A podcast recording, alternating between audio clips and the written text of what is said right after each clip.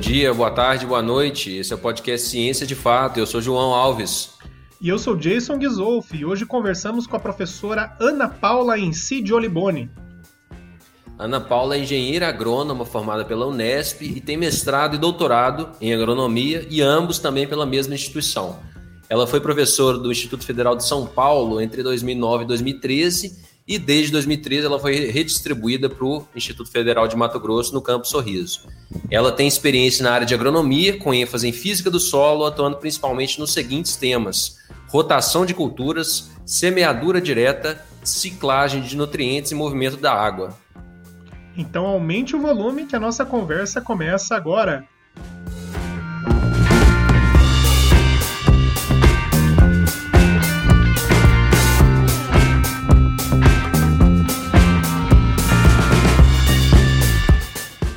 Seja bem-vinda, professora Ana Paula. Seja bem-vinda, professora, ao CDF.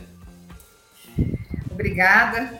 É, primeiramente, dar os parabéns a vocês pela oportunidade de poder falar um pouquinho é, sobre o que eu faço, né? Ou eu já fiz. Então, já fala pra gente, então, por favor. É, você veio, vem de São Paulo, fez a sua, toda a sua carreira acadêmica lá, e como que você foi parar em Sorriso? É, sim, eu sou de São Paulo, do interior de São Paulo, né, não da capital, e sempre vivi no interior. Também tenho raízes no campo, né, minha, minha família é, são tradicionais na produção de café, então na época que São Paulo era um grande produtor de café, então meus pais é, são de família dos imigrantes, né, que vieram trabalhar nas lavouras de café. Imigrantes italianos? De onde que é? Sim. São ah. imigrantes italianos e imigrantes espanhóis. E por que, e... que você escolheu a engenharia agronômica como, como carreira? Sempre, sempre eu vivi no campo, né? Eu fui criada desde, desde que eu nasci, eu sempre morei no campo, eu só saí do campo para estudar na universidade. Porque toda a minha escola, toda a minha formação é na instituição pública, e quando eu prestei vestibular, que eu passei é, para o curso de engenharia agronômica, eu ainda morava no campo. Então, é, a minha principal, é, o meu principal, minha principal motivação foi realmente essa vida no campo e ajudar meus pais desde pequena, né? Entendendo a, a importância que são as atividades agropecuárias para todas as pessoas, né? É, o professor, a gente estava dando uma olhada lá. Você tem um projeto atual, né, um projeto que está em andamento de pesquisa, e é sobre o lodo biológico da indústria de gelatina como alternativa para adubação de soja e do milho em sorriso. E aí a gente estava conversando, eu e o Jason no bastidor, né, que lodo para a gente é uma coisa, mas a gente não sabe se a gente está pensando certo, se o lodo biológico, o que, que é, mas parece uma, uma, uma alternativa sustentável, interessante para para uma coisa que é tão comum, né, soja, no, no, estado do Mato Grosso, que é tão importante para o Brasil como um todo. Então, queria que você comentasse um pouquinho para a gente sobre isso. É, sim. É, como eu sou da área de solos, toda essa demanda que envolve solo, não toda, né, porque a gente não consegue dar conta, porque eu digo para os alunos que o solo é a base para todas as atividades humanas, seja é, de forma direta ou indireta. E em 2000 e... Deixa eu ver se eu não falo errado, né? 2019, 2018, 2019, é, a, essa empresa nos procurou, né, procurou a instituição, na época eu ainda estava na coordenação da agronomia, e aí eles nos procuraram para falar que eles tinham uma demanda de estudo com os resíduos da indústria. Aí nós fizemos uma reunião, foi foi divulgado para o campus, foi feita uma reunião e quem se interessava pela demanda, né, pela temática, é, podia começar seus trabalhos. nisso eu escrevi um projeto, submeti aos editais e foi contemplada, né, com a aprovação desse, desse projeto. Então, o que, que ele consiste? A, essa indústria, ela tem o seu resíduo. E, e é um resíduo, é, tanto mais, tem, tem, na verdade, são três tipos de resíduo é um resíduo que vem do filtro, da filtragem da, da produção da gelatina. É, o outro, que é o restante do material orgânico que foi processado para extração do colágeno, que é um líquido, é um material mais pastoso, né? É, e as cinzas da caldeira. Então, eles precisam aquecer é, e essa demanda energética aí é, é suprida pela queima de, de, material vegetal, né? Lenha, madeira. Então, esses três resíduos, eles compõem o, é, os materiais que a indústria precisa descartar, né? É o descarte dela. E a, eles atendem toda a legislação ambiental, eles fazem o descarte correto atualmente, mas é uma empresa muito preocupada com relação a aproveitar 100% é, do material, mesmo sendo um resíduo deles e eles descartando de forma correta, eles gostariam que esse resíduo fosse reciclado, né? Então, como eu trabalhei já com é, a parte, já estudei no meu doutorado a parte de reciclagem de nutrientes, eu falei, vamos lá, vamos é, se inserir nesse novo, nesse novo desafio. E aí nós estamos é, estudando, sim, o uso, então a gente pega, faz proporções desse material e aplica no solo e aí faz o cultivo. Então, nós já fizemos o cultivo da soja e atualmente ah, nós estamos com o projeto é, com feijão calpi. Né? E, e, assim a gente vai avaliar, é, pretendemos também fazer com milho, nós vamos avaliar como é esse comportamento no solo e na planta.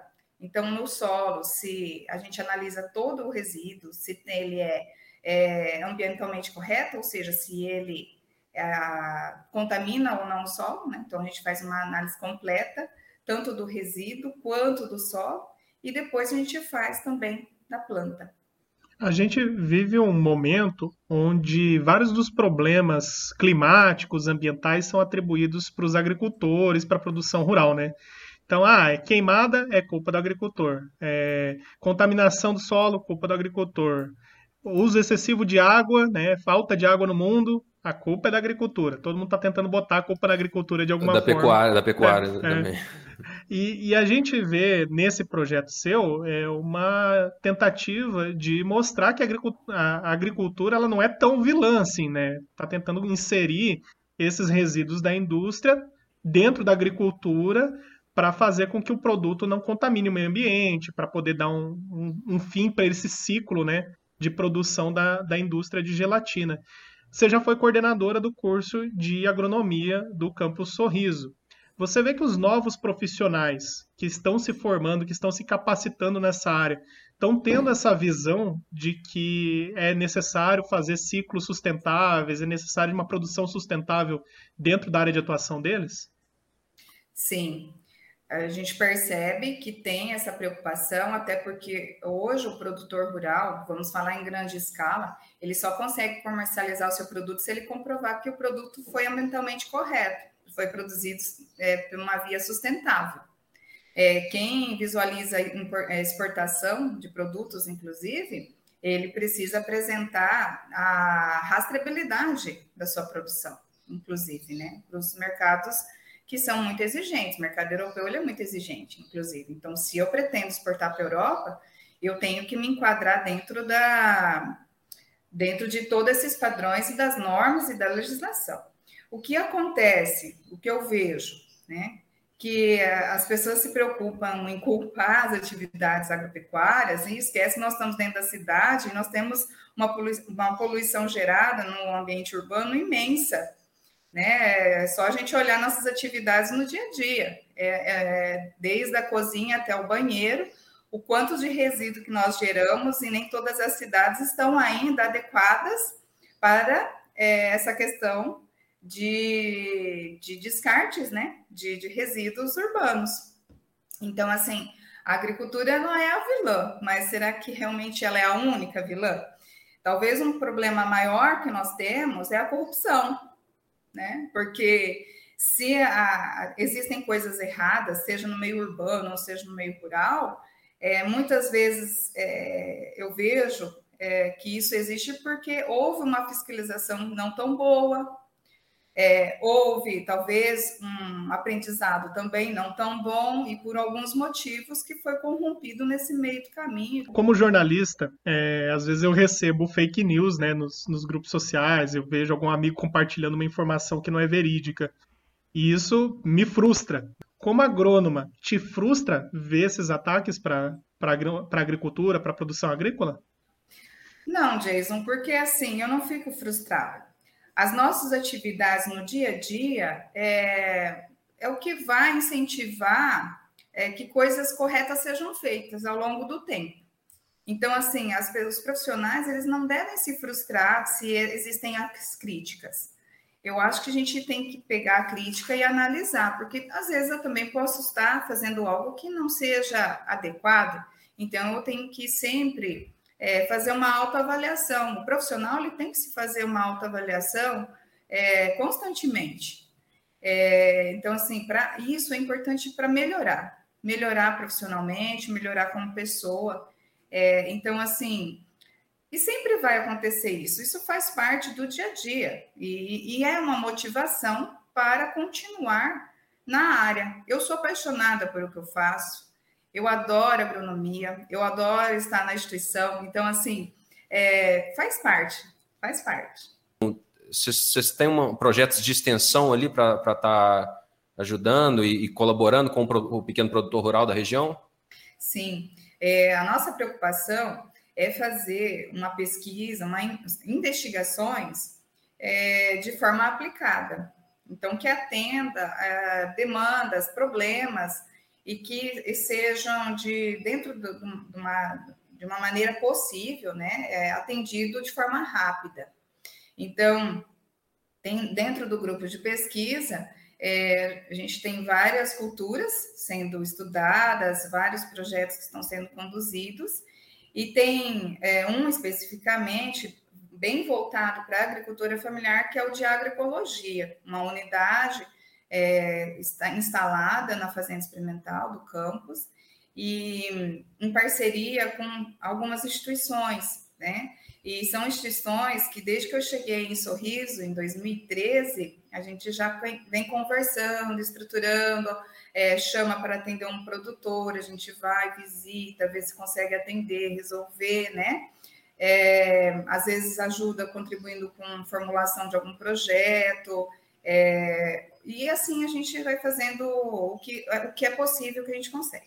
Então, a unidade é, demonstrativa de agroecologia, ela é, é, esse foco, né? Nós termos culturas que possam é, ser utilizadas, produzidas pelo pequeno produtor.